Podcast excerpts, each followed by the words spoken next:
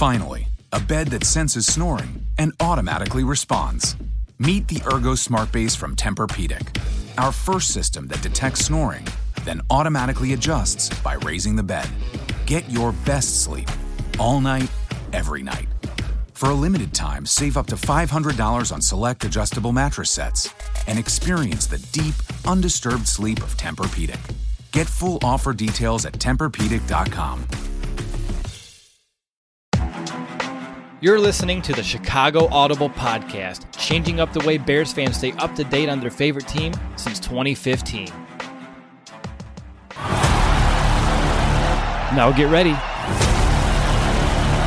Because it's time to bear down.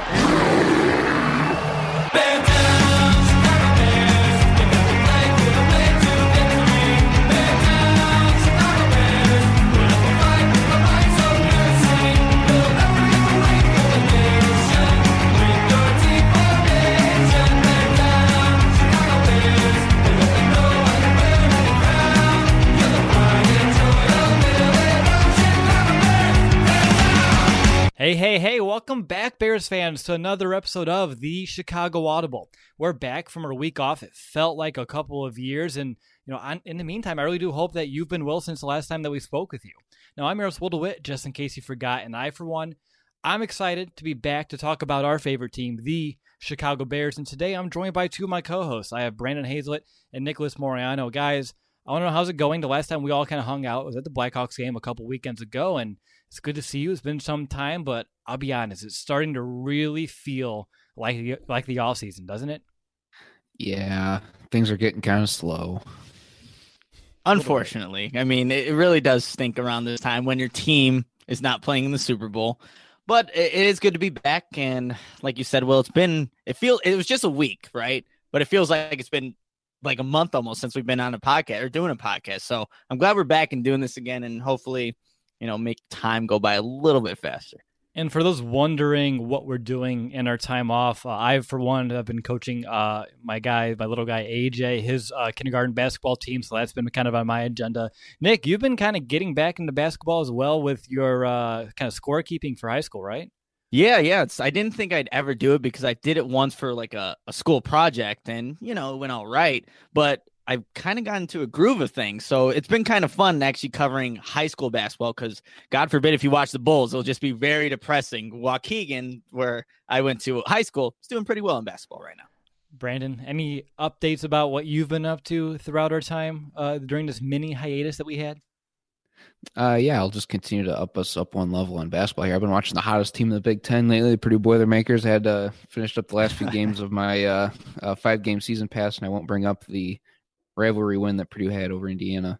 Uh, I'll leave that one at bay. But that- okay, I just muted Brandon. If you're wondering why he cut off, because he was talking about Purdue beating IU, and we don't have that on this podcast. That is left for uh, the side conversations, Brandon. But you can come back in just a minute. You're in timeout right now. But let's just go ahead and jump into it. I'm very excited to get back to talking Bears football. And just for those listening, wondering what are we going to talk about? That's a great question. So here's a rundown of the show that way, you know what to expect. We're going to begin by sharing our thoughts on Chuck Pagano's first presser as the Bears defensive coordinator that took place earlier this morning. Then we're going to turn our attention to the Pro Bowl and discuss a few Bears specific topics uh, regarding that. And then after that, we're going to quickly look at the Senior Bowl, share a couple of players that each of us believe that the Bears should be looking in at.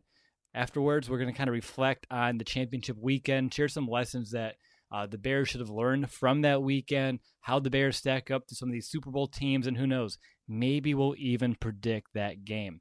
And then we're going to go ahead and just wrap the show up by taking the time to answer a few fan questions at the end. So, Nick, are you ready to get going? Absolutely. Let's let's get this started. B. Let's do it. Do it. All right. I just wanted to make sure you're still here. I didn't know if you were going to leave or not after that. So, like I said, let's just go ahead and jump right in. And like I mentioned earlier today, the new Bears defensive coordinator, Chuck Pagano. He spoke with the Chicago media for the first time earlier today. And I want to just go ahead and begin this show by taking some time to talk about what he said. And just to kind of kick off this conversation, Nick, his mindset, and I think that's been the one that everyone's been kind of chewing on throughout the day, is to quote, wreak havoc, which I mentioned aligns perfectly well with Pro Bowl defensive end Akiem Hicks, which, by the way, it's great to kind of uh, you know preface him by saying he's a Pro Bowler. Um, his quote that he had uh, before the season of destroy, destroy everything I want to know, Nick, when you heard Pagano speak and he talked about what he's going to bring to this defense, what kind of stood out to you today? Yeah, that quote, wreak havoc. I, I couldn't help but just smirk a little bit when he said that because with the Bears, with what they have on defense, and then just that mentality where you're going to bring the blitz, bring that pressure, make it tough on opposing quarterbacks to throw each and every down that gets you excited. And look, the season just ended, but I'm already looking forward to what Pagano is able to do with these defensive playmakers uh, on that side of the ball. So, yeah, it just gets you looking forward to the season, even though it's so far away now. But just when he said that, I was really excited about it. But another thing that with just the whole entire time Pagano was up there, you can just tell that he was just really thankful to even be there in the first place. Just be a coach in the NFL. He kept reiterating that throughout the entire press conference, and it just seems very genuine with him. So I really like that about Pagano. Um, I think that he's going to be just a natural fit when uh ev- whenever people are going to ask him questions. Just seems like a guy that will one crack a few jokes, but can get down to the business. He was kind of breaking down some plays as he was doing the press conference, but you know I liked what I heard, and you just want Bears football will be back because that defense is going to get after opposing teams. Yeah, and he was talking about how bored he was being away for just one year. I think he said he went to the dry cleaners and took just clean shirts just to find some things to do, uh, which is a testament of you know just how much football means to him, and just by being away for it, uh, how much of like his own personal identity was kind of lost, and that's why he did want to, you know, express his gratitude to the Bears, to Matt Nagy for being here, given this opportunity, because he's excited to get back into coaching. And he says, like, when he stepped away with it and how he did the consulting for the officiating, something that stood out to me is that he now understands, like, the rules of this game and how the reviews are handled much more than he ever did before at any point of his career, which I believe passing that knowledge along to Matt Nagy is going to be beneficial for the Bears in the long run. But what about you, B? Anything stand out? Yeah, I like that he, he cracks jokes and just to talk about you know what he was doing again uh, while he was out of football. He, you know, he said I think the first week or so after he got back uh, from football, and him and his wife were kind of getting at each other because she has kind of her own thing going, and I just thought that whole conversation between you know thinking back to my first month of marriage, I thought that was kind of funny. Uh, so he's a guy that can crack jokes, and I like that he's lighthearted like that. Uh, but the thing, as far as a, a football standpoint goes, uh, the quote that stood out to me was uh, he said, "Be where your feet are." Uh, and that, I think that's important. And, and, spoiler alert, we'll get to this later when we talk about what we can learn uh, from the championship games uh, this past weekend uh, you know, don't think too far ahead. Don't overthink things. Just be in the moment and and think with what you have to do right where you're standing. Don't get too far ahead of a play. You know, don't you obviously don't want to be lagging behind any. You don't want to be daydreaming out there picking dandelions out there at midfield. So. Uh, I, I, like that that he, he wants his guys to be in the moment and be right there and think exactly what's going on and to not overthink things. Just be fundamental with how they play, be aggressive, things of that nature.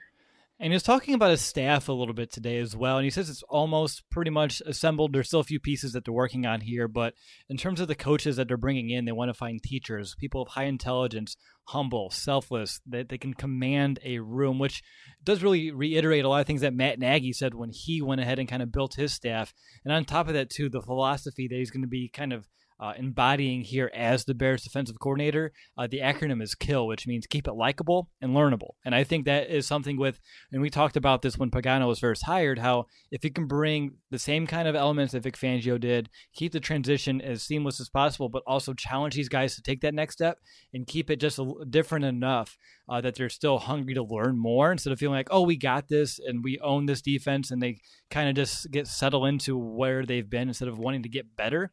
Um, I believe he's going to really push this defense to reach new heights. It's something that he talked about um, off and on throughout his press conference. I really do believe he is the man for the job to go ahead and kind of keep them motivated, keep them hungry to know that, hey, there's still plenty of untapped potential. And he talked about the players even saying that too, that they know they're messaging him saying, we can get better. We still have more potential that we can kind of unleash. So we're excited to work with you in that regard.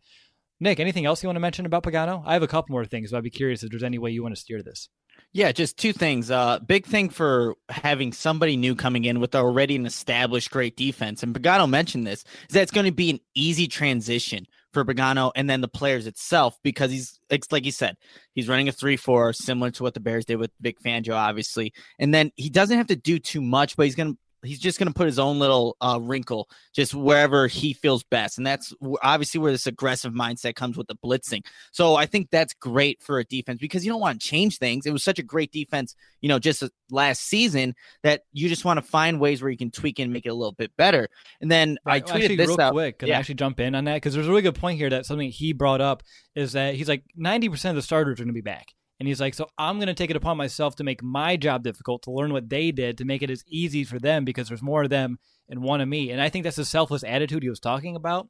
And when he kind of said that as well, that's a perfect embodiment of exactly, you know, practice what you preach. Uh, so he mm-hmm. wants to kind of find a way to, I think he said, bridge the gap and merge it in a way that's easiest for the players. He'll take the burden and shoulder the load of taking on a learning curve so that way they don't have to. And I think that is uh, beyond smart. It's a very astute way to kind of go about this. So I just wanted to kind of chime in with that as well, but go right back, Nick.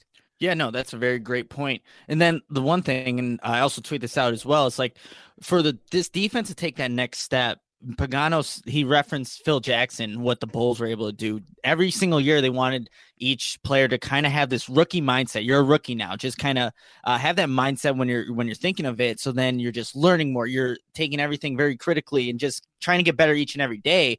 Well, he wants that same thing for these Bears players. There's, there's guys that are, you know, like Khalil Mack, who's been an MVP. You have Kyle Fuller's a Pro Bowler, a bunch of Pro Bowlers now in this defense, but he still wants them to come in each and every day as if they're a rookie just a day one starter and they have to prove themselves and just learn in each and every day and get better. So I like that about this uh, about this mentality that Pagano has. That even though it is a great group, he still wants them to find ways to get better. Like you said, Will, they texted Pagano, some of the players, saying that we can get better. So it, it works hand in hand. I think this is just a great marriage between the two, the the defense and then Pagano, where it's you ultimately will probably see the defense get better, which is really hard to say because it was such a great group last year.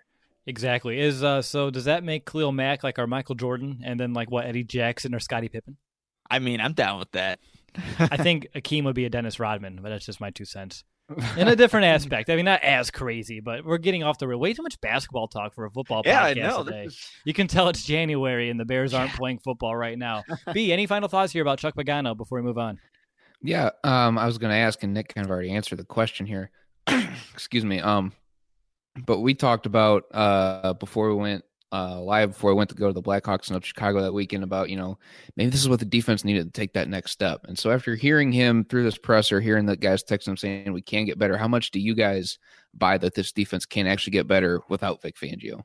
100%. Personally, I think that yeah, I was gonna say I agree. It's I think it can absolutely get better, and it's kind of weird to me anyway because when you in the press conference, like I was listening to it uh, in the truck on the way home, and I had to like turn the volume all the way up in the trucks. He's kind of soft spoken, so at first I was kind of like, I don't know how that's going to translate as a coach, but then think about a little bit more. He's been a pretty good coach and down there in Indianapolis before uh, things kind of went south with the Andrew Luck injury. So I think it's absolutely going to get 100 percent better. I'm interested to hear what Nick has to say too. You know, prior, I guess even right when we signed him, uh, and I, I, we had a podcast about this. We were talking about it. I, I, was a little skeptical because look, Vic Fangio is a great defensive coordinator. They were a very good defense, and you just don't know if they can, you know, replicate some of the numbers and some of the things they did. But for some reason, I'm coming around to it. Maybe because football's done and over with. I'm just feeling very optimistic about what the season can be. But when you look at the personnel, I think they're just they're they're set to go rush the quarterback. They really are. Instead of having Khalil Mack, Leonard Floyd going back in coverage, which at times can work, but no, those guys are meant to just go after the QB, wreak havoc, like he said. So that's why I'm a little optimistic. And that's why I think that Chuck Pagano can get the best of them and, you know, even make this defense even better. He talked about being mentioned as one of the best defenses. He said that the personnel's there. So now he just needs to make it happen. Yeah. And on top of that, too, one thing I just want to mention to kind of put a bow in this conversation and wrap it up here uh, would be that he talked about not wanting really any more aspirations to be a head coach, um, which I believe is uh, very intriguing because you don't hear that a lot in the NFL. You always look for those guys who are looking for that second chance. He's like, I've been there, I've done that, but I'm. He's like, at times I did miss being a defensive coordinator, and he didn't want to go entirely into why, but I think it's just more the hands-on work. He kind of missed that, and I, with him taking a year off, being a little extra hungry and fortunate for this opportunity, I think he called it like a dream come true to be here in Chicago to coach this defense, and I think he's going to take that attitude each and every day. And for you know a guy who did beat leukemia, he understands you know I think life a little bit differently than most people do uh, because he understands uh, taking things for granted how most people will, and I don't think he's going to do that. So I believe uh, that kind of mindset's really going to be able to help this defense. And Brandon, you talked about him being self a little bit soft spoken, and he is with the media at times. But if you ever want any sort of like insight of what he can bring to that locker room, uh, just look up Chuck Pagano uh, like locker room speeches. And I know that from the Colts they had a bunch, and he's really good at kind of you know rallying his troops behind him. So uh, kind of in the same way as Matt Nagy, I think Matt has a little bit more of that energy as, as well, but And speaking of that, he also talked about Matt how the culture that he's built is phenomenal. And that, that stood out to me as well that, you know, Matt Nagy's building a culture and a locker room that is respected uh, league wide, which I think is a very uh, exciting thing if you're a Bears fan to kind of hear. All right, so up next, we're going to go and talk about the eight. Yeah, that's right. Eight Bears Pro Bowlers, seven that are in, down in Orlando. Uh, so seven down there taking part of Pro Bowl activities this week. But first, got to take a quick time out to tell you about our show sponsor, SeatGeek. Getting tickets online can just be far too complicated with hundreds of sites and varying levels of reliability. It's really hard to know who to trust. And that's why SeatGeek is the way to go. SeatGeek puts millions of tickets in one place so you can easily find the seats that you want for a price that you're willing to pay. There's nothing like being there in person, either a Chicago Bears game or another artist or venue all around the country, all around the world. And SeatGeek is uh, the place to get you closer to the action for a great value and again, there's a lot of reasons why I like I like SeatGeek and I use it all the time. And I've talked about them often on the podcast. Uh, today, I just want to remind you that there's two features that if you combine definitely help you out. Number one, set a maximum price, know your budget, and do that. And on top of that, go ahead and uh, check out uh, the best seats available and sort them by grade. That way, you can choose the best seats that fit your budget. That's exactly what we did when we went to see the Blackhawks game here a few weekends ago. I was like, guys, what's the most you want to pay? We put it in. I sorted by a deal, and we found some great seats in the eighth row right by the ice for a really reasonable price, and we are able to go. Had a great time. Uh, so definitely check out that strategy. It does uh, does me wonders, and I'm sure it would you as well. Plus, every purchase on SeatGeek gets fully guaranteed, so you can shop for tickets with confidence. So make SeatGeek your go-to ticket source from everything from sports and concerts to comedy and theater. And again, I just use SeatGeek uh, to check out those Blackhawks tickets. And again, you just go ahead, within a few taps, you're instantly able to find some seats. So definitely check it out for the next event that you're looking for. And the best part of all is that our listeners do get $10 off their first SeatGeek purchase. Just download the SeatGeek app and enter the promo code BEARS today. That's promo code BEARS, B E A R S, for $10 off your first SeatGeek purchase. Alrighty, you're listening to the Chicago Audible. I'm Eros DeWitt. I'm sitting down with my co-hosts Nick and Brandon, and we're set up and ready to discuss Pro Bowl week from a Bears perspective. So again, there are eight Bears that were voted into the Pro Bowl or based off the alternates as well. Seven down there right now, but just in case you want a full list, because I don't think we can ever really talk about Bears and Pro Bowls too much. It's been quite some time. Uh, down there in Orlando, you have Mitch Trubisky, Tarik Cohen, Charles Leno Jr., Cody Whitehair, Kyle Fuller, Eddie Jackson, Akiem Hicks, and the eighth one is Khalil Mack, who is not in Orlando as he's missing with an ankle injury. Again, I'm sure, I'm sure he's fine. I, if someone's been there enough, I don't think he wants to really deal with that too much. And again, maybe he's taking the smart approach here by not really exposing himself to any further injury. So I trust his decision on this one. But regardless, seven Bears in Orlando right now. And again, I don't think I need to explain how refreshing it is to have nearly 10 Bears in the Pro Bowl after barely being represented over the last decade. In fact, the seven Bears who are down there right now are the most of any team. So the Bears are the most represented team in all the Pro Bowl. So, guys, to kind of kick this off, and Nick, I want to go to you first. What does having this many Bears on a Pro Bowl roster, you know, mean to you? Um, what does it signal for the Bears franchise? Is, and on top of that, is this like much deserving, you know, league wide recognition, being the most, uh, you know, the team that is most represented, like uh, just a good sign of things to come? Yeah, I mean, when you have a lot of Pro Bowlers, one, that means you have a pretty good football team. Obviously, it means you're not playing the Super Bowl, but still, you have those core guys that are made it to the Pro Bowl that can obviously help you lead up to that, to the bigger game, right? The game that they really want to play in. But I think it just, for Bears fans and just in general, we haven't seen a lot of good players, uh, you know, in a season and actually, you know, play a full season, you know, do what they've done until this season. So it's kind of just a breaking out party. Eight Pro Bowlers. It's it's amazing because, like you mentioned, there weren't uh, the past couple seasons, the, Bears didn't have any. Um, but it is great to see. I'm happy. I'm especially happy for Akiem Hicks because it's a guy that should have probably been in the Pro Bowl the last two years, if we're being realistic. But it, it's deserving of those guys. They they put in a lot of hard work uh, this past season to get to this point. But I will say, um, when Mitch Trubisky was announced that he was going to be in the Pro Bowl, and I don't want this to come out the wrong way, but I was a little surprised. I was a little surprised to see Mitch in there. It's great that he did it, that he's there, and I'm really happy for him. But I don't know when you think of Trubisky's season. I don't know if it's Pro Bowl worthy. Like, right? I, that's just me. I'm not hating on Mitch or anything. I just, I just didn't think that that's like, okay, this is one of the best, better quarterbacks in the league that's not playing the Super Bowl. Now he's in it. And then obviously guys don't want to play in it, but that's just my opinion on it. And a lot of people like Dak Prescott's in it. So I'm like, eh, like, is he a Pro Bowl quarterback or, you know, that's, that's just my opinion on the matter. I'm happy for Mitch. I'm happy for all the Bears, but that's just what I was thinking when he was named. Hey, so, he's having a good time down there with his team. All right, fantastic. Let time. him enjoy Taking pictures, it. back on social media too, posting everywhere. So, I, you know, enjoy it. I just, I don't know. I'm just gonna leave it at that. okay, I, I, just want to mention again, like when you're looking for like maybe what's a sign, you know, as a sign for things to come. I just did a quick kind of glance here. Last year, the Rams had five that were selected into the Pro Bowl, and now look where they're at. So if you're looking at like again, the Rams has always been kind of our blueprint that we've talked about all of last offseason, uh, off and on throughout the majority of last season as well. Um, and we believe the Bears are kind of on that pace. And to see that they have five last year, which I'm not going to go through the rest of the research right here on the spot to determine if they had more that came in via alternates afterwards, but they had five players that were voted in, which is very uh, near what the Bears had. I think the Bears maybe had four though, and then they've got a few of these extra alternates. But still, uh, just to see how close they are and how they're mirroring that kind of path is still to me as a Bears fan uh, very very exciting to say the least. But B, how about you? Uh, personally, your thoughts on the Bears in the Pro Bowl? Uh, what do you expect this week? Anything else?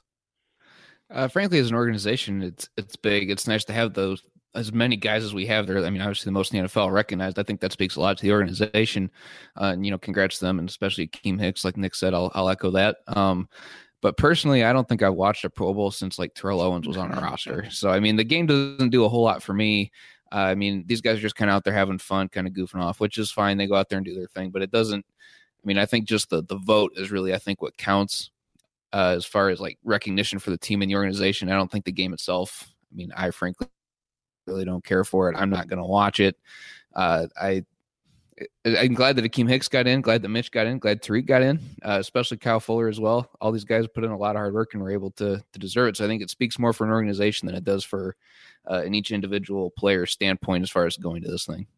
So I take it no Pro Bowl post game show. This is the vibe I'm getting from you guys. We have better well, things to do. I mean, we can do one, but I mean, I'm going to be pretty uh, absent minded as far as what's going on. No, you're good. Uh, I think. Are you going to uh, watch it, Will? I may check in just because it's kind of cool to see Bears helmets. It's been some time since we had a lot of those. Because I remember watching it with like Urlacher and Briggs and Kreutz and Tillman and Hester. I mean, that was fun because like you go there and you're like, look at all these Bears. And then we, it's been a long time since we've had that. So maybe just check in just to see all those helmets on the field at the same time. I'm not, again, like you guys, when you see Trubisky throwing balls to like Davante Adams, you're kind of like, okay, I don't want to deal with that too much. right. Mixed feelings. Yeah. Um, but real quick, guys, um, on the kind of the talk here about the Pro Bowl, uh, Brian Urlacher, of course, being an honorary captain, he's coaching right now. Uh, the skills challenge, which took place yesterday, It's going to be aired uh, seven minutes right now from the time in which we are recording. I do have it DVR'd, uh, so I'm very excited about that. But uh, how do you think it is for Brian Urlacher, though? Nick, I want to go to you for him to be there and then ha- seeing seven other Bears there. You you better believe he feels like a proud papa, especially because he started when he got into Canton and was at the first ever Bears preseason game with Matt Nagy. I feel like he feels a little bit more part of the team compared to maybe like years past. Yeah, especially because remember how that all ended with Brian Urlacher. It wasn't the best of terms, but now I feel like he's being more intertwined within the organization. That's what that's what he he needs, and that's what he deserves, being a Hall of Fame player. And yeah, we saw him in Canton. Now he's with you know seven other Bears players uh, at the Pro Bowl. I think that's great. And, you know, he's he's a guy that you want to be around. He's a fun guy. And I'm sure everybody that he's coaching there is going to just, you know, take what he's saying, I guess, as serious as you can for a Pro Bowl game, right? But it's it's just all about having fun. I think Brian Urlacher is a guy that can definitely bring it. They can talk about, you know, how he got his hair back and stuff like that, and you know all that important things in life. yeah, exactly, exactly. But I think he's going to have a good time being there and just being surrounded by a bunch of great football players. I think he said it best. I think it was during the Trubisky mic'd up, and he's just like, you know, be here, enjoy it, and then Trubisky kind of echoed that as well. I think it was an Adam Jahns article that he was just like, saying like, you know, you're here to meet a lot of cool people from around the league, celebrate your accomplishments, you know, get out of here healthy, and then we move on from there and we try to get back or you know take the next step even further from there because he said he's happy to be at the Pro Bowl, but this isn't the end goal. The end goal is of course to go there and lift the Lombardi, which of course is everything that we're hoping here for the very near future in Chicago. Brandon, I'm going to ask you a question, and it may sound very odd, and I apologize, but in a way, for these Pro Bowl selections, do we have to thank Phil Emery just a little bit with Charles Leno Jr. and Kyle Fuller? Yeah, I think a little bit. I don't know that I give him all the credit, but I mean, he at least got him to the organization anyway. So, yeah, I guess a little credit's due there. I hate to say it. I really, really right? do. He drafted him here, uh, first and a seventh round, respectively, which is really cool to see both opposite ends of the spectrum. We have a first round pick and the seventh round pick here at the Pro Bowl. Uh, but I'm going to also thank Ryan Pace for making sure neither of them walked, getting the extension for both Fuller and, of course, Charles Leno Jr. as well. All right, guys. So I know, and again, they already recorded yesterday the skills challenge. It's going to be on TV here now in five minutes. I'll be watching it after we record this podcast. Um, but there are two Bears that are partaking in this, and it's going to be Trubisky and Akiem Hicks. And like I mentioned, they're going to be coached by Brian Urlacher, and the drills are a little wonky. Uh, they include a precision passing, which is something we've seen in the past, um, a relay race, a dunk tank, um, and even a game of dodgeball. So Trubisky is going to be partnered with Russell Wilson. They're going to square off against Andrew Luck and Deshaun Watson for the precision passing.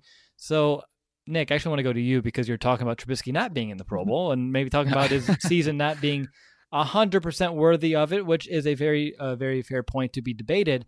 Um, but how do you think he's going to fare in this precision passing comparative like a Watson and a Russell Wilson and an Andrew Luck?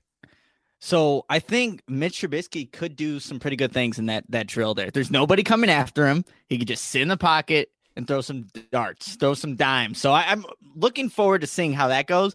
And you know, Deshaun Watson is on the other side. 2017 draft class. That's going to be some kind of big thing on Twitter. Oh, Trubisky, you know, hit more targets, hit more targets than Deshaun Watson or whatever. But Andrew Luck and Russell Wilson, those are guys that are pretty, pretty darn accurate. So it'll be nice to see Mitch Trubisky. And look, they're all competitors. They're going to say, "Oh, you hit that one." They're all going to compete. So it's going to be fun to see, fun to watch. Um, I think that Trubisky would do well in that in that uh that challenge there. Yeah, I mean, remember the video after he got drafted and he threw the ball through the tire, and that's what I. Yeah. I he's very precise, especially in some of these drills here. And Brandon, I want to put you on the spot. Out of all four quarterbacks, what number does he rank in terms of hitting targets? Boy, it's tough to put him at two because with Andrew Luck and Russell Wilson in that group, ah man, I don't know. I, will say two. I'll, I'll go out on a limb and I'll say second. I think he's gonna be behind Andrew Luck on that one. And the best part about all this is by the time most people listen, and besides those here live on YouTube, which by the way, thanks for being here, really do appreciate you. Uh, they're gonna know ahead of time, so they're gonna be like, "Well, guys, what the heck?" uh, one last thing, any idea what Akiem Hicks is gonna do here? I think he's like the extra non-quarterback player uh, that the coaches, which was Urlacher, got to bring on. I don't know if he's gonna be really good in a relay race. He would be kind of funny to see get dunked if he was in the dunk tank, um, but then if he's in a game of dodgeball, he's a hell of a target. So I don't know how long he's gonna last. Any idea how we're gonna see Akiem Hicks using this skill challenge, guys?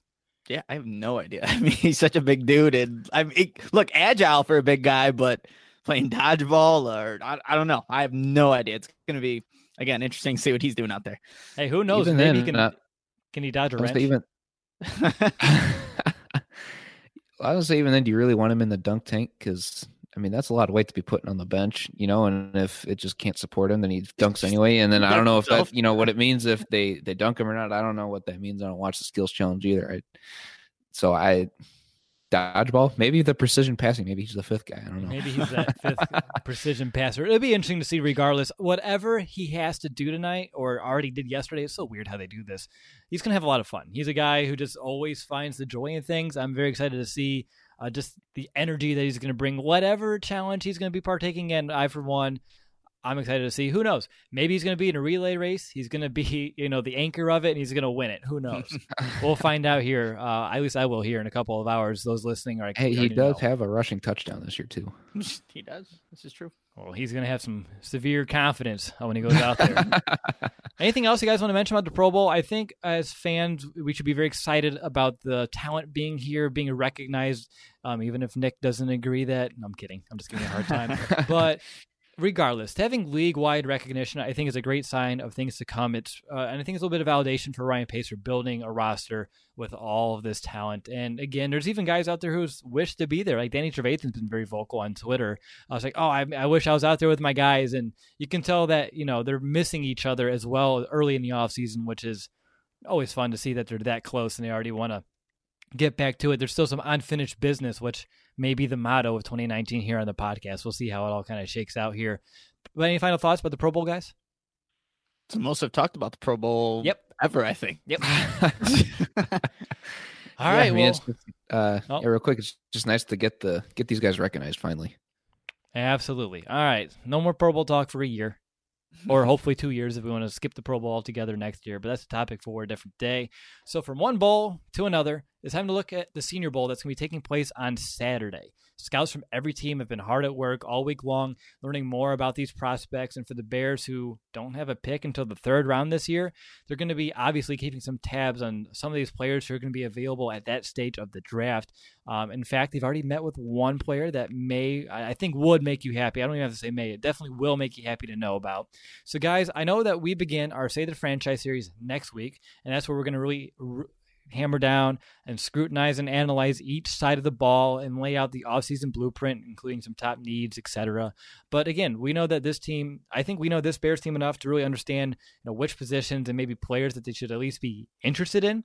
So I'd be really curious to see exactly where you guys go with this. And if you want to take the player that they've already met with, I will even let you have it. I have it in my notes just in case you don't. But let's go to Brandon first. Who would you, as a Ryan Pace or Matt Nagy, as you're watching these players this week, who would you be paying attention to? Well, I'm looking at uh, replacing, you know, the big three free agent guys: Bobby Massie, uh, Bryce Callahan, and Adrian Amos. I mean, I think it's kind of been talked about that the Bears are going to let one of these three guys go. Uh, so just kind of looking at some of the different options here. They let go of Bobby Massie, then I'm looking at uh, Chuma Edoga. Again, not paid to pronounce names, and maybe we might have to end up pronouncing that one. I don't know, but he's an undersized tackle, uh, and you can always put on the weight. I mean, whether that's weight room or through eating, he can. I mean, he's undersized right now. He's 295. He's from USC, smaller guard or smaller tackle, uh, so he'll be able to move more, more freely, more openly, uh, a lot quicker, more lateral movement uh, from him. Uh, so I think that he'd be a good athletic tackle to have, especially in this offense. And know, if they decide to let go of Kyle Long, I'm looking at Michael Deiter because you can't hardly go wrong with a Wisconsin offensive guard. Uh, and then I say that, and I always think of Gabe Carimi, so I might as well take that yep. back. But uh, regardless, he's, he's going to be a, a, solid guy to bring in as well. If they're looking to replace Bobby Massie, maybe a Kyle Long. Uh, but then even looking at the defensive secondary, I've got two guys from Miami, Jaquan Johnson, he's a safety, uh, and then Sheldrick Redwine. Uh, both these guys play with a lot of swagger, and they fit well into this group uh, because their group really takes pride in forcing those turnovers, just like Miami does with their turnover chain. Uh, and Jaquan Johnson was a guy who led the team in tackles. So I mean, he's been he's been proven, and he's you know he was out a couple games with injury, uh, so that may drop him to the third round. Maybe I, I haven't really looked at where these guys might fall. And then lastly, a cornerback uh, to potentially replace Bryce Callahan as Mark Fields uh, comes from Clemson, and he's got that winning background that Ryan Pace likes. All right. Brandon burned through his list. So, Nick, I want to go over to you, which is good stuff, by the way. I, I, agree that these are the positions of need, um, really, regardless how things are going to shake up. They do feel like that's where things are going here. Uh, so, I'd be curious, Nick, uh, just what sort of one? I have someone who I really love, so I'm really trying to, like, you know, wait for it, build some suspense here. But uh, go ahead. Who's someone uh, that you're paying attention to this week? Yeah, all I have is one, and I watched a couple of games, uh, just some game tape for him today, and it's cornerback Kris Boyd from the University of Texas. This guy, just watching him, um, he's a baller. Um, he was named the 2018 Jim Thorpe Award semifinalist, given to uh, the best corner in college football, first team All Big 12 in 2018. Um, a guy that just watching the tape, he's instinctive. He he just gets wide receiver routes so whether they're stacked amongst each other, he just knows where a ball is going to be, where the quarterback's thinking of going. And I really like that with him. And it's he's also a guy that he was playing on the outside, but was also put in the slot as well. So he's versatile. And that's what, you know, just Ryan Pace loves to go get some of those kind of guys that can do a little bit of both. Also, he's able to contest a 50 50 ball, just being able to jump up and just compete with guys, these wide receivers, taller wide receivers, too, at the highest point, just, just dislodge the ball. So I really like that as well. And I also wrote in my notes sticky, uh, a term that we're used to with especially uh, Prince Amukamara, just a guy that is able to stick with receivers and just run with them. And can what I like about him too. Look, every corner is going to get beat. It's going to happen, but it's when he gets beat. How does he rebound from that? There are two times against TCU where this they had a, a receiver really fast, beats him, gets behind him, but he's able to wheel turn, get those hips turned around, and it's when the ball is coming in, the receiver's about to grab it and haul into his body, where Boyd just you know, puts his hand in between, dislodges the ball, and that broke up a, a touchdown pass and a 40 yard gain because he's able to rebound from that. So I really like what he brings, just the the football IQ, being able to line up on the outside, the inside, and the Bears. We don't know if they're going to re-sign Bryce Callahan. I think this is a guy with especially some good coaching can be what you want him, you know, ultimately to be a starter in this league. So I don't know where he's going to go. I think he's projected somewhere late second, early third. The Bears have a third round pick. So maybe that's where they go, add some depth. Even if they bring back Bryce Callahan, we don't know what's going to happen there. But that's a guy that I really like. So um, Kris Boyd, six foot, 195, corner out of Texas. I think that's a guy that the Bears will be paying attention to come uh, the Senior Bowl. All right, really good stuff, Kris Boyd. I can't forget that name. I worked with the Chris Boyd years ago, so that one sticks with me. So I have three. Uh, so this would be interesting to me to run through this, kind of like Brandon did, but I'm going to kind of take it slow here as I'm still going to build anticipation for the one that I fell in love with right away. So to begin with, the player that the Bears met, just in case you haven't Googled it already after I mentioned it, if you didn't know, they met with a kicker. Uh, his, he's out of LSU. His name's Cole Tracy. Um, and he's of course uh, someone that they're meeting to potentially replace, uh, you know, Cody Parkey. Uh, at least they're already looking into options, which is a good thing um, as a Bears fan, of course. Uh, so last year, Tracy had an 87.9 field goal percentage. Um, he hit 60%. He was three of five from uh, beyond 50 yards and his longest kick was I think 54 last season. And he also was six of seven from the 40 to 49 range, and he just missed one field goal inside of 40 yards on the year. So again, a kicker. I'm not going to break down his film or anything like that. Talk about his ball flight. Uh, maybe we should, uh, considering our, our luck here in Chicago as of late. But if the Bears don't look to free agency to fix the kicker, or if they're going to do a hybrid approach where they might even invest a draft pick or get someone who's undrafted and bring him in as well as a free agent um, then Cole Tracy may be a guy that they're already kind of interested in as they have met with him as well. And to go on number three on my list before I get up to uh, my good one here. I mean, they're all good. Obviously, they're in the Senior Bowl here. Uh, but one more here of Darnell Savage Jr. He's a safety out of Maryland. He's known for being a very versatile defensive back. He can play safety, slot corner. He lives up to his name uh, of, of a Savage in terms of he can really lay the wood, lay out some very vicious hits. He's aggressive. He has decent man and zone coverage skills, and he has the athleticism that we've kind of seen Ryan Pace covet in the past. So obviously, if they end up moving away from an Adrian Amos, uh, then maybe this is someone that they can pair with an Eddie Jackson long term. Uh, so I think Savage could potentially fit that bill. But getting to the person who, when I was looking into, I really started getting behind. His name is Tony pa- Tony Pollard, and he's out of Memphis, a former teammate of Anthony Miller, and he's been a for Memphis a hybrid between a running back and a receiver. Um, and he had success in each role. He's six foot, he's 208. He's known for being a fluid athlete, a player that can make defenders miss in space. He has decent hands and a route running ability, uh, something that we need, obviously, out of any running back in this offense. And again, the word that we've always brought up uh, that Matt Nagy wants, that Ryan Pace wants, versatile. And on top of being a running back, he lined up at every wide receiver position for Memphis, and he's also a dynamic kick returner. So no matter what, this guy, this kid can play. You can plug him in anywhere, and he can be an impact uh, for your team and for your uh, for your numbers people. He has 552 rushing yards last year on 78 carries, which comes out to 7.1 yards per attempt. He had 39 catches for 458 yards, 11.7 per catch. And he had nine total touchdowns last year. So as we kind of go through the offseason, I'm going to be curious to see what the reports on him are from not just this week, but uh, potentially the scouting combine, and just to see how he kind of stacks up to the rest of the competition. Um, but I think we know from Anthony Miller that Memphis can provide some great talent, and I think Pollard appears to have that potential fit that we want if the Bears even want to move on from uh, Jordan Howard and kind of have a two back system with Tarik Cohen and another versatile back. Uh, Pollard being the, uh, I'm going to say like a bigger version of a Tarik Cohen. He might not be as fast and have the same top end speed, but in terms of versatility and the ability to play both the receiver and running back, uh, I think he's your guy. Um, I actually liked him enough. I reached out to our draft guy, uh, Steve Letizia. Like, hey, look into him. And he's like, dude, I think this would be a perfect fit. I'm going to write an article about him this week. So there you go. So check out our blog for that. But Tony Pollard out of Memphis, keep that name in mind. Any final thoughts about Senior Bowl? I know you guys, as we just talked about in our preparation for the show, just having a few players, but I didn't want to kind of just cut you off just in case you had any other thoughts about it. It's sponsored by Reese's, and that's my favorite candy. Fun fact. We are not, but maybe we could be. That that is also my favorite candy, uh, Brandon. So I think next time we meet up, I'm just gonna bring a thing of Reese's and we can enjoy.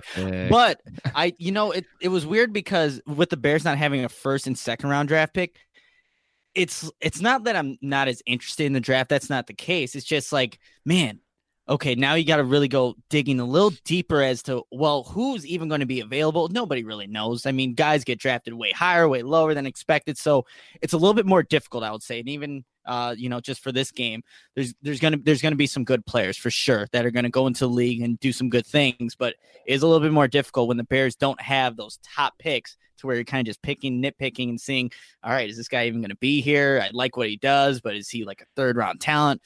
You know, all these different factors. But I think it just makes it, it makes it more interesting, honestly, because we have to just do more homework on this. Exactly. It does make it more difficult, but I think Khalil Mack is worth uh, these offseason problems for us to work on draft stuff. I'm not going to complain whatsoever.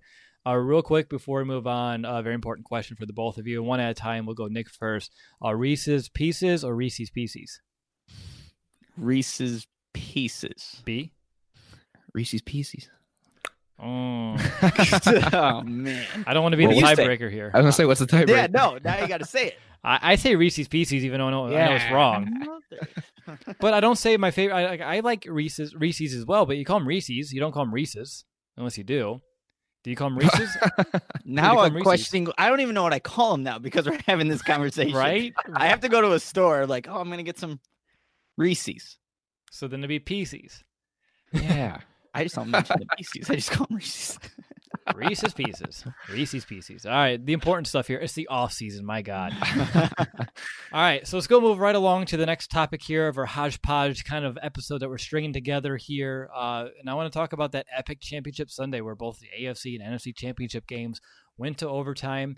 And next week is going to be yet another Super Bowl for Tom Brady. Eh. And then he's also going to be squaring off against Jared Goff and the Rams.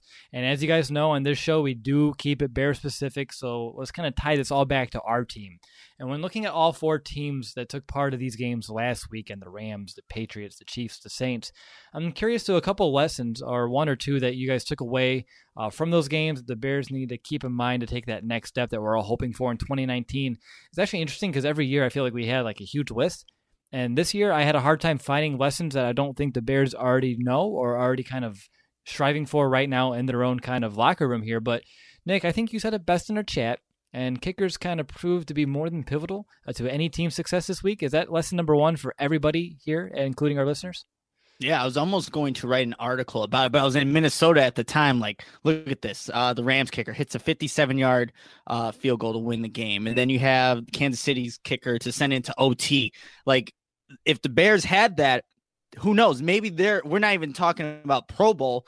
We're talking about them being in the Super Bowl, but that is monumental for some of these teams where you just need your field goal kicker to come through. And look, in the championship games, it decided, well, not for the Chiefs, but it decided that look they can either extend the game or either or even win it. So that is definitely a big takeaway from the championship games uh, last Sunday.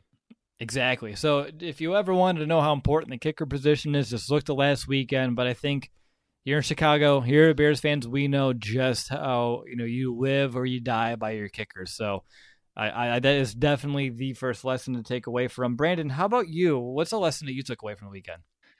Uh, well, I've got a couple, but I'll start with my biggest one. Came from the NFC uh, game was to really not overthink things. Uh, I mean, the Saints could have ran the ball after the big Ted Ginn play uh, and just kicked the field goal at the end of regulation because the Rams would have had to burn their last time out after that. Uh, and they'd have been set up to just kick a, a game winning field goal or get into the end zone late uh, in regulation. Uh, but they didn't. Instead, they passed it on first and 10 to Michael Thomas. Uh, did I just drop out?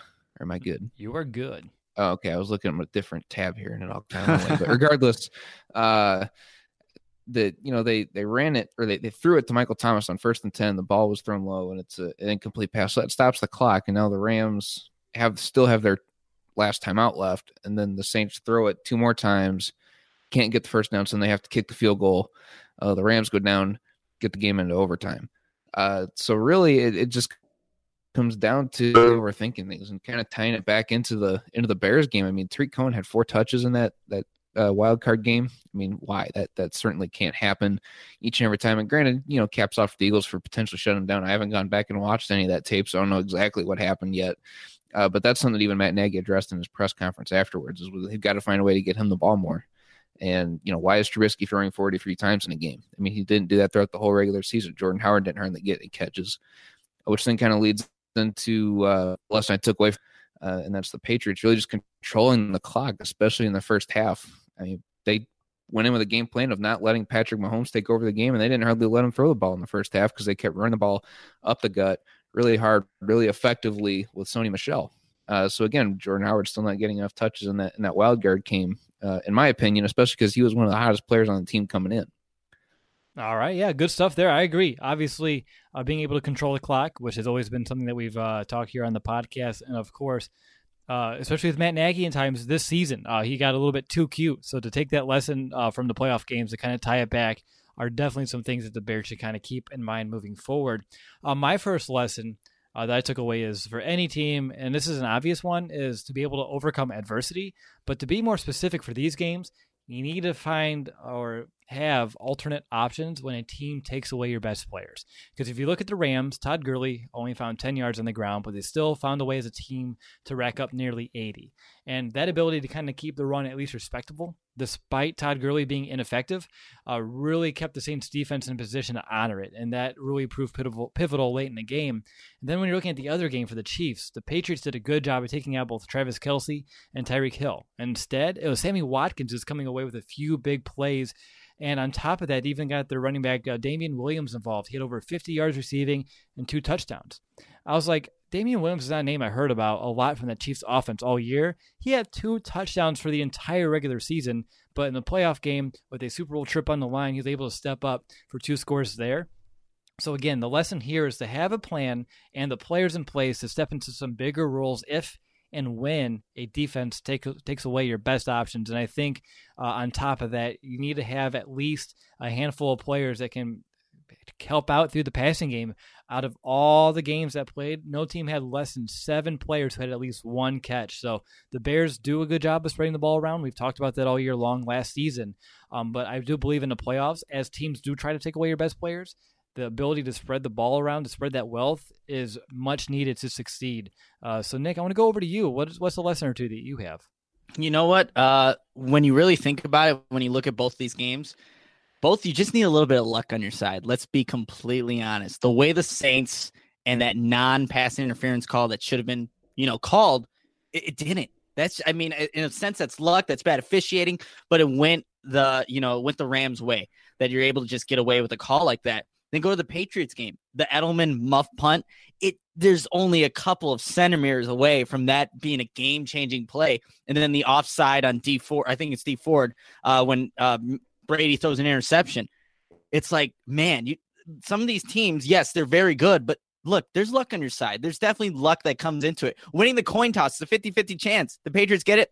They don't give it back to Mahomes, who, who knows what would have happened if the Chiefs got the ball first. A little luck goes into it every now and then. But eh, to go things that are not uh, out of your hands, look with when you think of the Rams all season long, and even going into that matchup against the Bears, they love to use play action. In a game against uh, the Saints, they got a touchdown with their tight end off of play action. Just they're playing to their strengths. And that's what I think both teams did uh, in the championship game. And then you talked about a little bit, Will, the adversity in that overtime for the Patriots. They had to convert on third and nine, third and 10, and third and 10. Mm-hmm. Tom Brady's throwing absolute dimes. So you got to be able to overcome ad, you know bad situations in order to be a winning football team that gets you into the Super Bowl. So the Bears watching this, they know that they could have probably competed. They they know they compete. They beat the Rams and they were a yard shy from sending it to overtime against the Patriots. So I know they were looking at these t- these two games thinking like, man, I know that just a couple plays throughout the season could have changed the outcome. They could definitely be playing the Super Bowl, but that's hopefully for next season. I kind of want to tie your point, Nick, about luck and my point about not overthinking things. Because if the Saints run that ball, even if they don't get any yardage on it, do you think that, that pass interference happens? Because that's the same drive. Yeah, I mean, probably not. Right. Now, just an interesting point. It is 2019, but my last lesson defense still matters. Uh, yeah, honestly, when you're watching both games, and even though all the talk and all the focus is always about the offense, it really is apparent that defense still matters in today's NFL. And I think that's a really good thing for us in Chicago, us as Bears fans. Uh, just look at both of the games. Both of them went to overtime, and the winner was decided by how well a defense played when it mattered most or when it didn't. Because in the case of the Rams Saints, Rams had that interception. Of course, we can talk about every other aspect of that game as well with all the calls, but they came away with a turnover in overtime, and that's the end of the story there. That's what happened. And then within a few plays, we're able to kind of flip the script, put LA in a position to win with that field goal. Then the Patriots Chiefs game, the Chiefs defense, and Nick, you mentioned it, they could just not stop the Patriots on that drive. Even if they got them to third and long, they found a way to convert. They went 75 yards and 13 plays for that game winning touchdown. Mahomes didn't even get a chance in overtime. So for the Rams, again, to make that big time play, led to a victory. For the Chiefs, their inability to get off the field or make a big time play in overtime uh, led to the game. And on top of the on top of it, it was the biggest drive of the whole year, and they still could not get a stop uh, on that defense. So either way, uh, defense mattered for better or for worse for each of these teams and each of these games. Uh, defense matters, and the good news here in Chicago, like we know, we have a really damn good defense. So that's going to really help us out here as we kind of take those next steps. And speaking of next steps, I have a feeling that we all believe here as uh, the Chicago Bears are on the cusp of really making a serious run at this thing. And I mean, we did finish 12 and 4 this year, despite that wild card exit from the playoffs. Uh, so, Nick, I want to go to you first. How close do you think the Bears are to these teams? You can either do all four from the championship game. You can look specifically here at the Super Bowl because when I'm looking at the Super Bowl matchup, I believe that the Bears are really nipping at their heels and they are very close to being one of these teams. Oh, I absolutely agree with that because I mean they've already beat one of them, and they, like I said, they were yard shy of tying the other one, saying it's overtime. The Bears definitely could have been in I you know the NFC Championship game, uh, playing the Saints, and they would have been fine. I think who knows? The Bears should be in the Super Bowl with if Cody Parkey hits that field goal. I have a good feeling that they go into LA, beat beat the Rams again, um, and then give it whether or not they beat the Saints. It's going to be a very competitive game. And this is you know with a young roster with a first year head coach, the Bears are right there. And now we're talking about Pagano and what they can do for the defense, elevate even more. And then have the offense take some steps up. Even if the defense drops back a little bit, whether it drops or goes forward, you want the offense to compensate for that. And I think it will because this was year one with Nagy. So I think that the Bears are right there. They're competing for a championship uh, next season. They should be 12 and 4 in the first season with Nagy. They're right there and they can definitely compete with these two teams that are in the Super Bowl. B, are you on the the Super Bowl 2019 train? Uh, yeah. I, I mean, I'm pretty close to it anyway. I'm at least NFC Championship uh, train anyway, because really I think this the the loss that Matt Nagy had in that wild card game was one that he kind of needed, because uh, he can he can look back at that game and grow. Like this is a, a very high important game.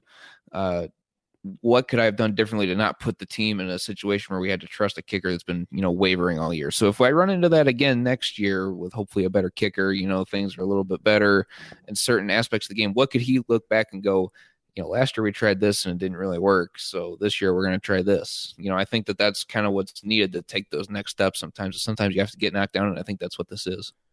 All right, I agree, guys. Again, I think if any of us um, didn't believe that the Bears were close, then you know we'd be, I'd be shocked, honestly, because of everything that we've gone through on this podcast, covering the team, paying close attention throughout this year, throughout the rebuild as well. And we just went through a very special season, twelve wins, and it produced almost 10 Pro Bowlers as well. So for the Bears to be right there, uh, obviously you have a general manager in Ryan Pace who brings a strong flow of continual talent, building this team through the draft, and a culture that Chuck Pagano called phenomenal. It's one that really is unrivaled in the league. And the Bears, no matter what, no matter what game you're looking at this year, any of the four losses, or even five, if you want to look at the playoffs as well, they were competitive in each and every one of those. And like Nick's talked about luck, if a few things kind of make or break a little bit differently, who knows? We could have been previewing the Bears upcoming Super Bowl run here. But again, uh, that's not this year, so hopefully that's kind of coming here in the future. But I do believe that they're very close to these teams, if not as talented. Just need to kind of get over the hump, add a few more supplemental pieces, grow together, learn together. Like Brandon said, learn your lessons, and then hopefully be better for it here next season. But again, I think this offseason really could just kind of cap off Ryan Pace's kind of grand scheme. And of course, I'm here for it. Any final thoughts about the Super Bowl before we? Uh, I'm going to force you all to pick a week early it's going to be a blowout. Patriots are going to whoop on the Rams. Honestly, oh, there you go. That's Easy what I. I mean. Yeah, I think it's going to be a blowout. Um, the way the Patriots can run the football, uh, it just amazes me sometimes where what those offensive linemen are able to do to opposing defenses. Um, I just don't see the Rams being very competitive. I know obviously they're representing the NFC, but I just think the Patriots are that much better, which is crazy. I, I honestly see it being a blowout. What's the score? Man, now you're putting me on the spot. Uh, probably, you know what? Easily, I can see the Patriots scoring 30, and I don't know. I think the Rams are just going to get past. Uh, obviously, they will be past happy being trailing as I'm expecting. So maybe a 30 to 17, something like that, but still a blowout. I like it though. I like it because I mean I hate to say it, but I do too see the Patriots uh, taking care of the Rams here in a week. Uh, they did a good job of really limiting the Chiefs' offense, and I think our defense here in Chicago provided a very good blueprint on how to kind of limit the Rams. And I, the thing about the Patriots and Bill Belichick and all of them, uh, they really do a good job of. One of my other lessons was learning how to adjust when a team takes away your best option. Well, that's what the Patriots do best. They take away what you do, how you do it well, and they're going to force you to find another way to beat them. And I don't know if the Rams can honestly do that. It's going to be very difficult to overcome it. Um, so for me, Nick, oddly enough, I had a very similar score, but mine was a little bit closer. I had the Patriots 31, Rams 21, but I do believe there will be a two score victory uh, like you, which goes over to Brandon. Are you going to be the NFC guy? No, I'm not because it's just incredibly hard to go against uh, TB12 and, and Bill Belichick there. Uh, yeah, I think I might have tried to go against them once and it didn't end very well. So uh, I, have got the Patriots winning this one too, but I don't think it's in, in blowout fashion. I think it's going to be a little bit closer because everything's going to be on the line. Everybody's going to be giving it everything they've got. Uh, I have the Patriots winning 42 to 38. Ooh. Wow. I mean, the NFL does Hey, like, like its high be in these scoring high- Super Bowls. I, that's what I was going to say. They like the high scoring Super Bowls. At least Wow. the NFL does. I don't know about the teams, but Yeah, the defenses probably don't. Defensive coordinators like, how am I going to get paid next year if this is going Right. to end up being the trend? Uh, so let's move right along to the final portion of our show here, guys. I have about a handful of questions that were submitted today through social media uh, that came in from our listeners, and I'm just going to kind of go back and forth between you two because you are the mailbag people on this podcast. So I figured, yeah. why do I need to stop in? Unless there's a question that really piques my interest, and I may kind of want to just throw in my two cents. But Brandon, I want to go over to you first. Uh, this uh, comes from Eli. Uh, he believes that Tarik Cohen should be the featured three down back already. Do you agree or disagree, and why? Um, I can agree with that because he's just so versatile in how he can be used. You know, he doesn't have he could line up in the backfield next to Trubisky out of the shotgun or you know behind Mitch if they're under center or whatever, and then he can just be shifted out, and they don't necessarily have to run him unless it's a, a third and short. I mean, they got to be kind of creative with Tarik a little bit. He doesn't run between the tackles very well. He's not quite as patient as I'd like him to be yet, but yeah, I think he could be a third down back. Any opposition there, Nick, or do you agree? I don't know about that. Um, you look, he's he split out wide so many times, and you want to have a guy that can definitely pick up a blitz. I don't know if Cohen's that guy. Um, yeah, obviously we all saw the Well, Dante it. Fowler. He's he's Yeah. done it. I was gonna bring up the Dante Fowler play. He definitely stopped him in his tracks, which is a great play by Tarik Cohen. But to be the guy like on short yard situations too, where you need one of those heavier set guys to just run over somebody. Tarik Cohen's not that. He's a guy that will make you miss and you know get that extra yardage, and especially get to the outside. I would rather have the Bears have like a one-two punch. The power, power, a versatile power back, and then you have Tarik Cohen, all versatility. You can do you know a little bit of everything. So that's just my Sounds cents. like sounds like Will's guy out of Memphis was his last name Pollard. Uh, Be a it does nice like Will's guy. there. yeah. Told you guys. I Wait, was like- you mean you mean Mizzell's not the answer? Nope. Is that what you're? I, I, I took I broke out the crystal ball that we haven't taken out since like last off season, and it says outlook not so good. Okay. I guess it's also a magic eight ball. I don't know. I guess I should have been a little bit more I'm clear I'm with that. shocked by these, you know, this crystal ball. Just kidding. All right, uh, Nick, the next question for you. It comes from Drew. And oddly enough, I do believe we kind of already answered it on the show. And I'd even kind of put two and two together until I got down here in my notes. Um, he wants to know if one player is different this year, like i.e., Kyle Fuller catching that game winning interception against the Packers, Cody Parkey's kick against the Eagles. Do you think we're heading for Atlanta? I'm gonna say yes because they get that first round bye. You have I'm gonna say yes. I think they win one more game. Playing at Soldier Field, the Bears just dominated there. they're a different team at Soldier Field, and then obviously they would have to still go on the road to um, New Orleans, but still, I think momentum, the confidence they would have had winning, winning, uh, beating the Rams, I, I think so. But you know, obviously it didn't happen.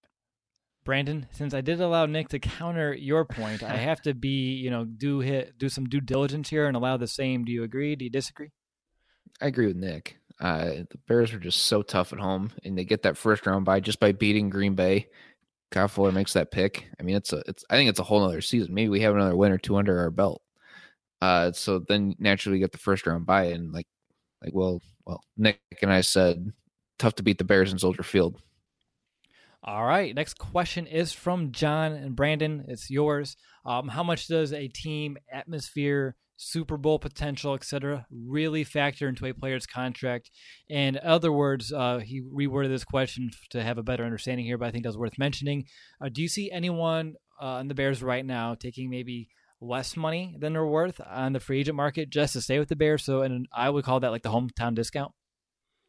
Yeah, I would say that uh, a team that, that's winning and has that Super Bowl potential is an attractive spot for anybody, uh, whether it be in a, a, warmer city or whether it be in a colder city. I think that the, the potential of teams, just, you know, if a player wants to sit down and really look at how where's the best place I can go to win, uh, then I think Chicago's a very attractive destination. And frankly, I I hope that one or one or two or maybe even all three of these big free agents that uh, I listed earlier as far as potential draft picks, maybe take a little bit less money, uh, so that way they can continue to be a part of this culture and be a part of uh, the team cohesiveness, team cohesiveness that we have going right now.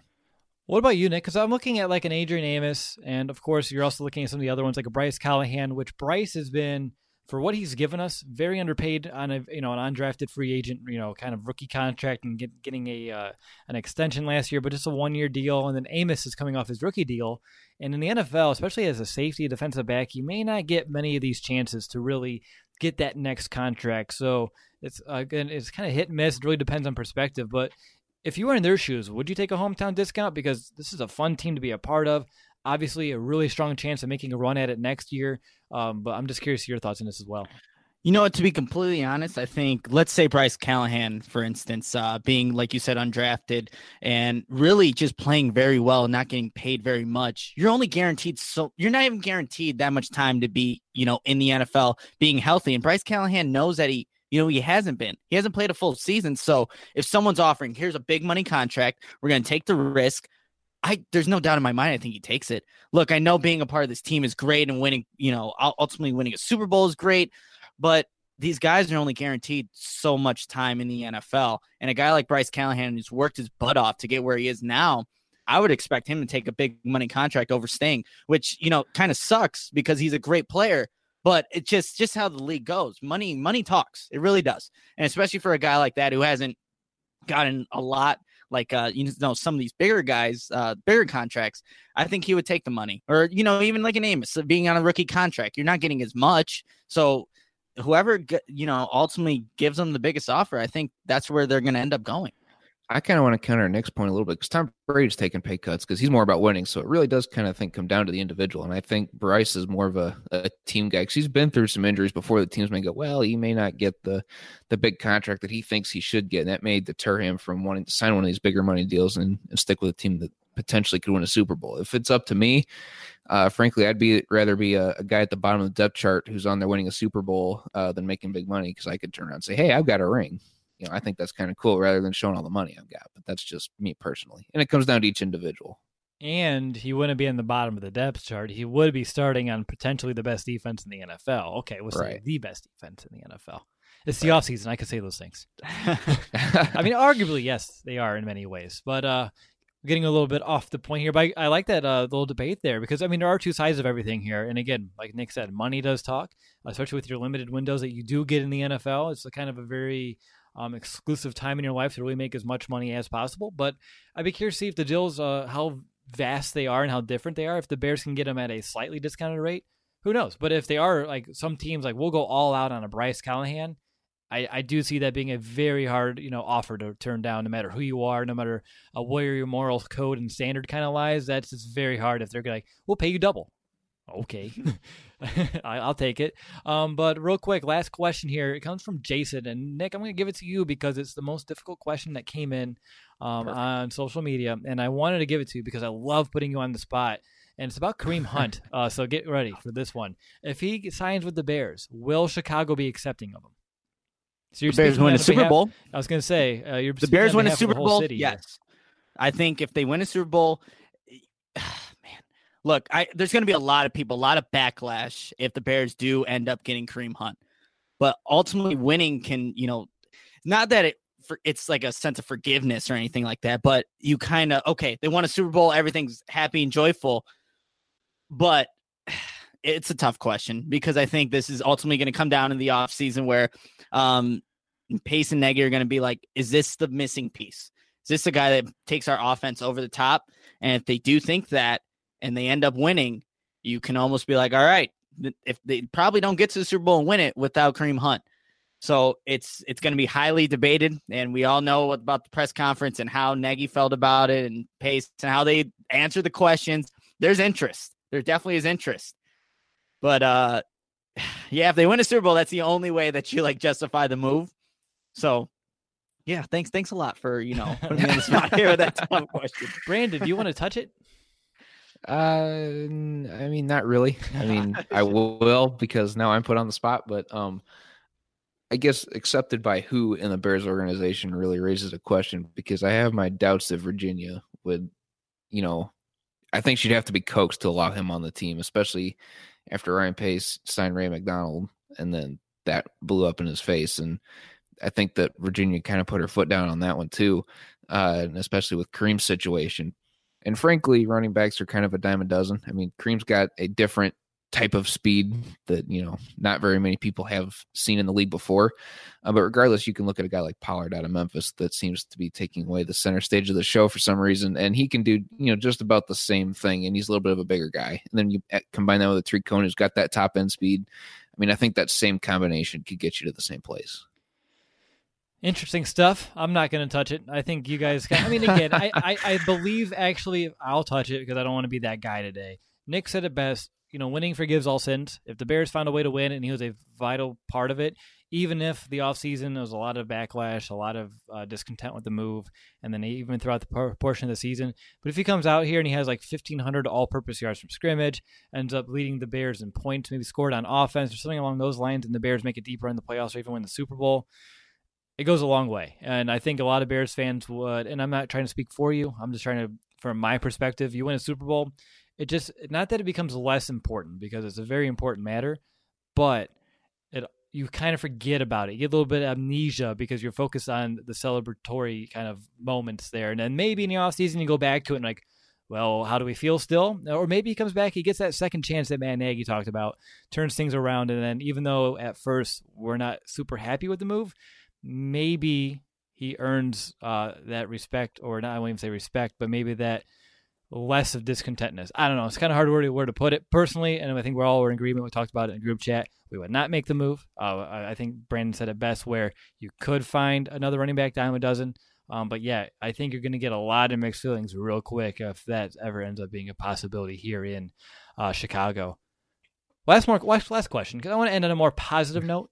Um, and I do remember one more that came through the Twitter thread. I forget the name, so if you're listening, I do apologize. We want to know the likelihood of Robbie Gould coming back. So let's put a number on it, one to ten.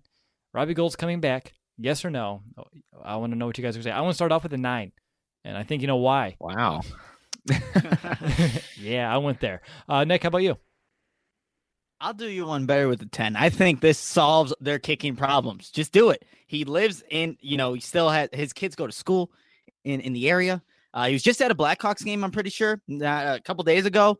He was at the NFC champ or the NFC championship game. Sorry, wow, divisional game. I'm sorry. I, I wish we were there. So I think it's just a smart move. You know, obviously it ended the way it did. He needed a, a new start, a fresh start somewhere else, and he's proven that he can still kick. He's only what I think 36, 37.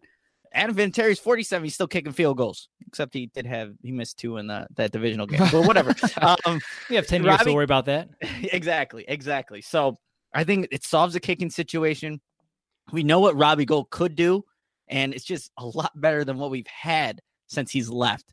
it, it makes a lot of sense. I know there's going to be a lot of money, you know, put into regards to the cut Parkey, sign uh, Gould, but you got to do what you got to do to maybe put your help your team win football games. We just talked about field goal kicking in both these championship games, how vital it was. Get Robbie Gould, solve that situation, and then move on from there.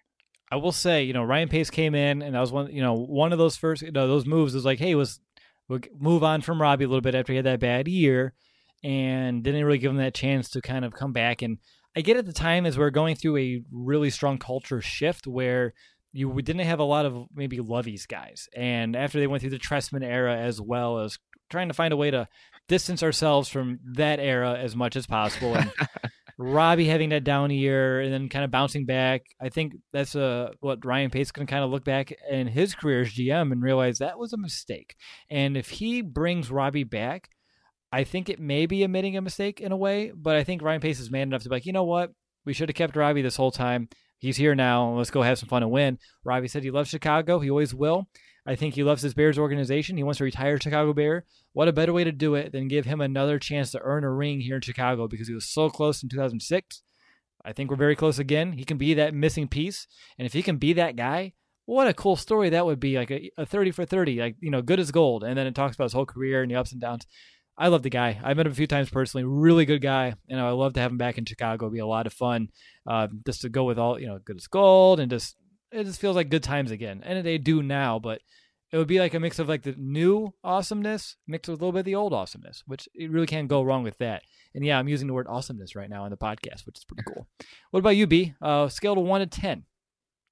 Uh, I'm gonna give it a five because you know he's either going to or he's not. So five's kind of my fifty percent. Uh, but I, I mean, I don't know. I wouldn't. I definitely wouldn't be opposed to it. I just don't know that it would happen. Uh, but they also have Andy Phillips' number, who I've seen is kicking field goals with both feet. Uh, so I would like to see them give him a call at least and bring him back anyway to see what his thoughts are about coming back. So that's kind of kind of where I'm at. I would love to see Robbie come back, obviously, but I'm just not very confident in it happening. So let's give Andy Phillips a ring. Remember when we are oh Brandon wasn't there. I think Nick and I were there. We were watching Andy Phillips kick a little bit versus kind of Barth. We're like, oh wow, this Andy kid, he's he's probably going to make a serious run at this kind of position battle. And then he was like cut like a few days later, and we're like, what? It makes no sense. Why? We could have had a whole different story, maybe. Uh, we would have probably saved ourselves a few kickers um, throughout these yes, last true. couple of years. True. But guys, any final thoughts uh, about this show before we wrap things up? We talked about a lot today. Uh, you don't need to like you know paraphrase anything you've already said, but just any final thoughts about where we're at in the off season? Oh, real quick. Uh, actually, this is how we'll end it. This is perfect. Uh, state the franchise next week. Offense or defense? We each get a vote. Uh, Nick, you're first. What do you want to start I say, to say? I mean, let's go with offense. I think there's more I guess question marks because we know the defense is bringing. So I think offense would be a good way to start. Brandon, I agree. Let's do offense. Okay, well, my vote counts for three votes, and I say special teams. That's actually the the one that needs the most work. So yeah, you're not wrong. You are not wrong. So yeah, with that, that's going to wrap up this episode of Chicago Audible. I want to thank each and every one of you who took the time to, you know, either to listen to the podcast or join us here live to watch the show. You know, you're all seriously the best Bears fans out there. You're global. We've been working on a project to prove just how global you are. It's coming along rather nicely, and it's really neat.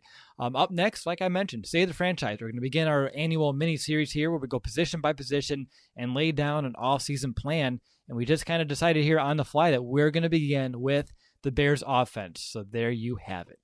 We'll talk to you all then or sooner. And in case any breaking news occurs, we're always going to be here, you know, ready to roll just in case. But I don't expect anything this week. But if there does, uh, we'll be right here. But until next time, regardless when that is, either next week or sooner, uh, we'll talk to you then. But until then, bear down, Chicago. Bear down!